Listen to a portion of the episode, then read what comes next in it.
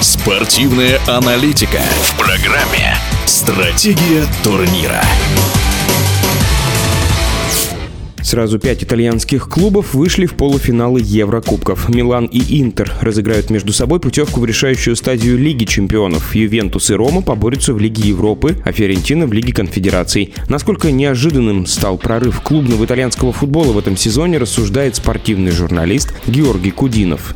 Ну, сложившаяся ситуация нас возвращает в прошлый век, 90-е годы 20 века, когда серия доминировала абсолютно везде, и во всех Еврокубках побеждала, и команды и в полуфиналах играли, и в финалах. Там играли даже команды на продвинутых стадиях, немыслимые, которые сегодня вообще там даже в серии А не выступают. Настолько сильна тогда была серия А, настолько сильная была средняя прослойка серии А. Мне кажется, это больше стечение обстоятельств, нежели какой-то такой закономерный процесс, потому что что ну, чемпионат Англии серия по-прежнему уступает. Чемпионатом Германии тоже на данный момент не очень хорошо получается бороться по части каких-то многих вещей, по финансовым вопросам и по устройству инфраструктуры. Италия сильно уступает той же Германии. Ну, в Испании мы знаем, есть Реал и Барселона. Принято считать, что итальянский чемпионат сейчас четвертый где-то по силе, пятерки послабее только французский. Ну вот, э, может быть, так оно и есть. Если в следующие годы повторится тенденция итальянцы будут стабильно, как в 90-х годах, доходить до полуфиналов, хоть там и не 5 команд, а хотя бы по 2, по 3, это будет говорить о том, что серия А возвращается туда, в первую тройку. Что касается сегодняшнего дня, сюрприз для Италии очень приятный. 5 команд действительно в полуфиналах, это при том, что там нет самой сильной на сегодня команды Наполи.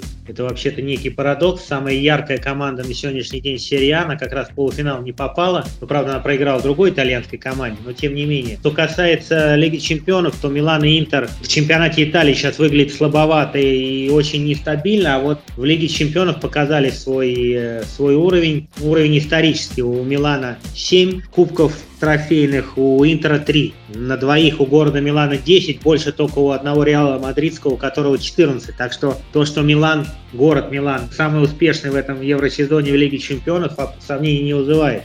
Две других команды, Рома и Ювентус, э, в Лиге Европы в полуфинале. Ну, Ювентус очень так тоже неровно проводил сезон, и вот так выстрелил, молодцы. Ну, а Рома это Мауриню, который коллекционирует трофей международный. Так что тоже молодец, хотя те оба полуфинала в Лиге Европы будут сложными для итальянцев.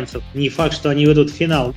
Катеначчо – буквально дверной засов, игра от обороны. По-прежнему отличительная черта итальянского футбола. Никакого Катеначо в Италии нет много лет. Более того, статистика показывает года два или три назад, что чемпионат Италии оказался самым результативным в первой пятерке. Но это может быть и к счастью, потому что итальянский футбол стал живее и интереснее. А вот что хуже, это то, что, конечно, нет больше таких мега-защитников итальянских, какие были во времена Катеначо и после них. Вот это, конечно, в качестве обороны хромает у итальянцев, как и у сборной, так и у клубов, если мы берем именно итальянских защитников. Но, может быть, отсюда вот та самая обратная сторона медали, что результативность какая-то немеренная по былым меркам серии А. Так что акценты сместились. Ну и потом о каком как иначе можно говорить, если чемпионат уверенно выигрывает Наполи, показывая феерический футбол, сумасшедшую результативность, футбол атакующий. Сарри тот же играет с Лацио очень так интересно. Сумасшедший совершенно есть атакующий игрок Лиау в Милане. Совершенно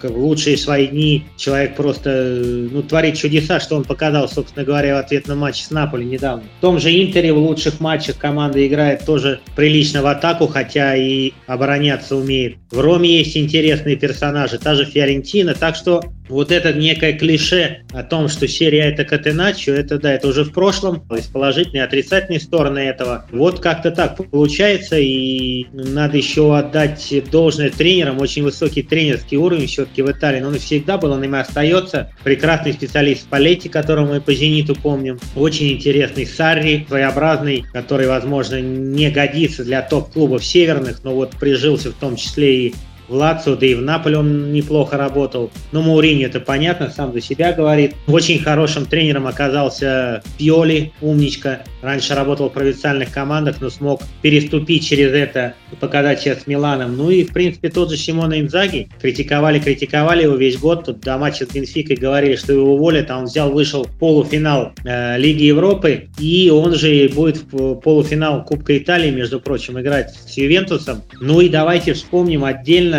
именно Массимилиану Аллегри, который на фоне всего того бардака, интриг, скандалов и расследований, которые сопровождают жизнь Ювентуса в этом сезоне, умудрился Ювентус вытащить в полуфинал Лиги Европы и в полуфинал Кубка Италии. Да и с учетом вот этих пока временно возвращенных 15 очков, Ювентус э, находится на третьем месте в серии А. Там еще эти очки могут у них забрать, еще ничего не ясно, в мае будет решаться. Но это проблемы судебные, никак не Аллегри. Так что Аллегри молодец и очень сильная тренерская школа. Еще раз все это подтвердилось. Вот об этом можно говорить однозначно. В эфире спортивного радиодвижения был спортивный журналист, эксперт в итальянском футболе Георгий Кудинов. Стратегия турнира.